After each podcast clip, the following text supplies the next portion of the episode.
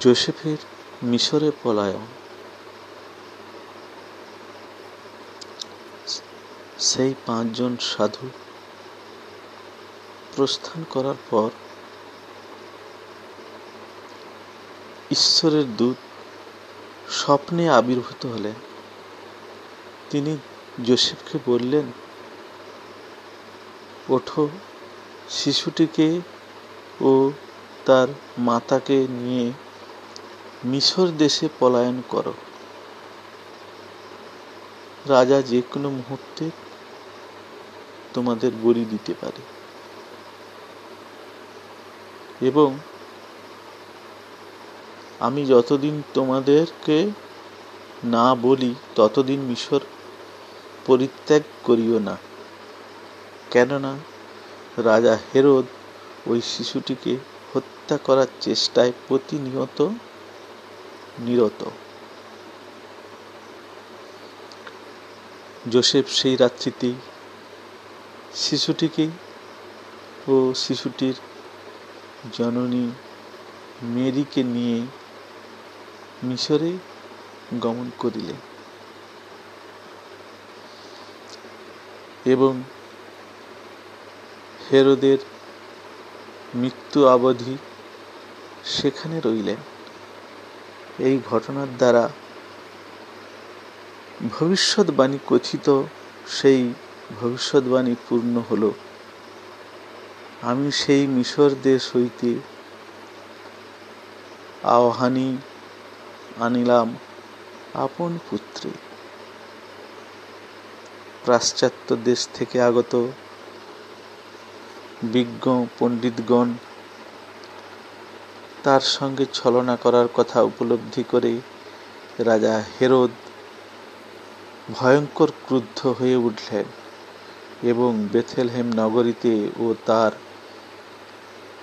চারিসীমার মধ্যে দুই বৎসর ও তার কম বয়স্ক যত পুত্র সন্তান জন্মগ্রহণ করিয়াছে, সে সকল পুত্র সন্তানকে বধ করার জন্য বেথেলহামে সৈন্য প্রেরণ করিলেন। পাশ্চাত্য দেশীয় পণ্ডিতগণ সেই নক্ষত্র অবলম্বন করে সর্বপ্রথমে দুই বৎসর পূর্বে প্রত্যক্ষ করেছিলেন বলে রাজা হেরদকে বলেছিলেন। সেই কথা রাজা হেরদ মাথায় খেয়াল রেখেছে। তাই রাজা হেরদ উন্মাদ উন্মত্ততায় উক্ত রূপে সৈন্যগণকে আদেশ দিয়েছিলেন। হেরোদের এই নিষ্ঠুর ক্রিয়া ভবিষ্যৎবাণী জির মিয়র ভবিষ্যৎবাণীকে পূর্ণ করল।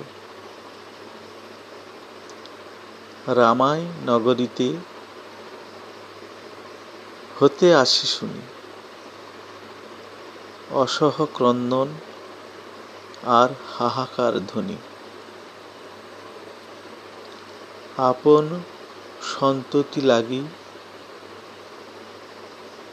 সন্তপ্তা রাহেল, নাহিরে সান্ত্বনা তারা মরিল সকল।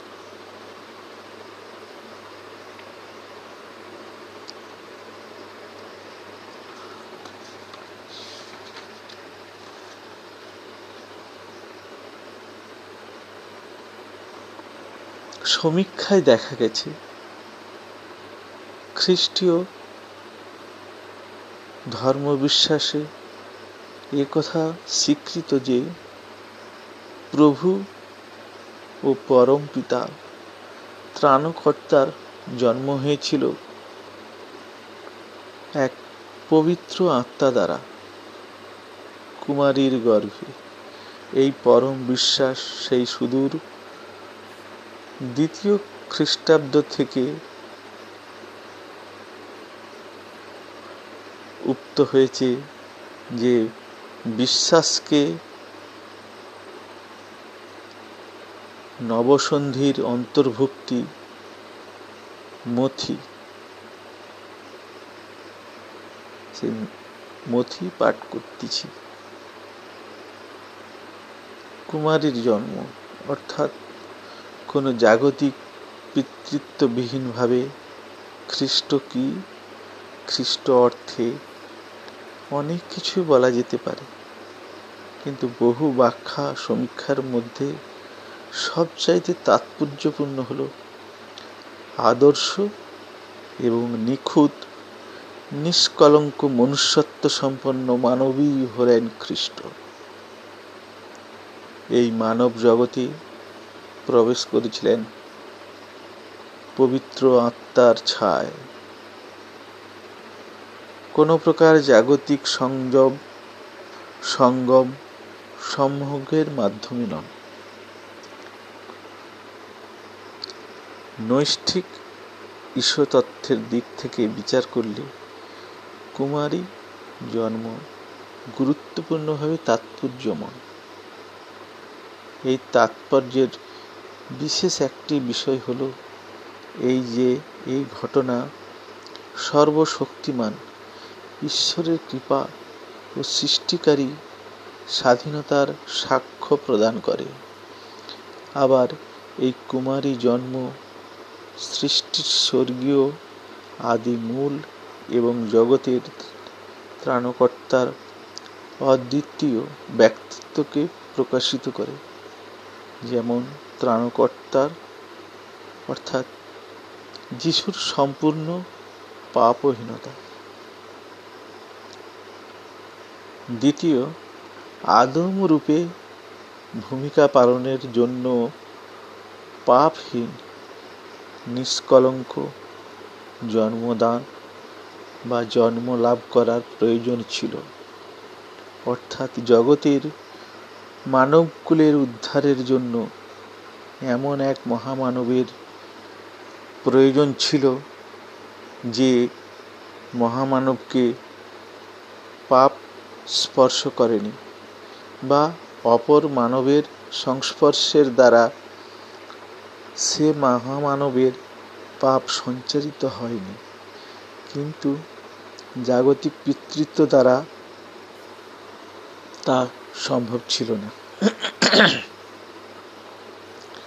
কেননা কোনো মানুষই অল্প বিস্তর পাপাশ্রয়ী, তাই একদিক থেকে বিচার করলেও অলৌকিক পবিত্র আত্মার ছায় কুমারী জন্মের মাধ্যমে খ্রিস্ট যিশুর মর্তাধামে আবির্ভাবের সুসঙ্গত ব্যাখ্যা খুঁজে পাওয়া যায়। সুতরাং এ কথা নির্দ্বিধাভাবেই বলা যায় যে অলৌকিক মানবত্তা পরমপিতা, পরমাত্মার যিশুর জন্ম। এ হেন প্রাকৃতিক অলৌকিকত্বের মাধ্যমে তথা কুমারী জন্মের মাধ্যমে সংঘটিত হওয়াটা বিস্ময়কর মনে হলেও মূলত বিস্ময়কর নয়। কেননা, পরিপূর্ণ পাপহীন মানবত্বের জন্য হলেও এরূপ কুমারী জন্মের মাধ্যমে তথা মহামানব যিশুকে তথা দ্বিতীয় আদমকে সৃষ্টি করা ছাড়া সৃষ্টিকর্তার সম্মুখে অন্য উপায় ছিল না। কুমারী জন্মের অলৌকিকতে বিশ্বাস, ঈশ্বরের সৃষ্টি, রহস্যের পরশমণি রূপে বিরাজমান।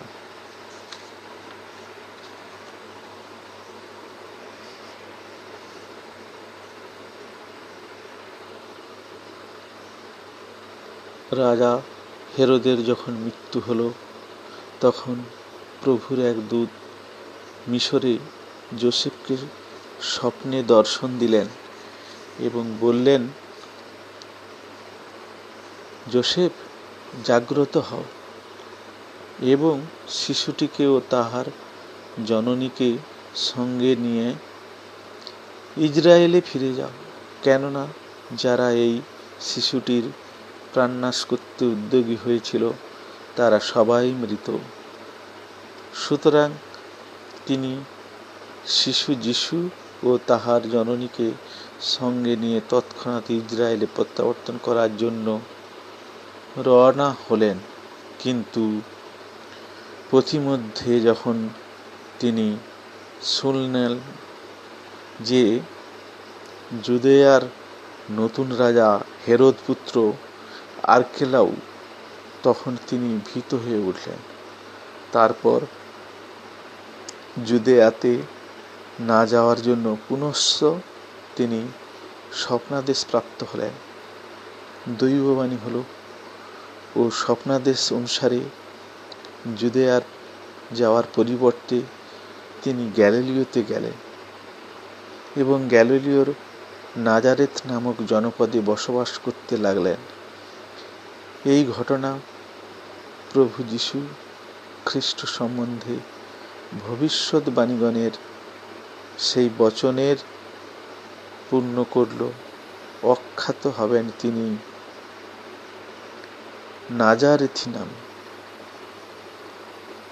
প্রভু যিশু, বাইবেলে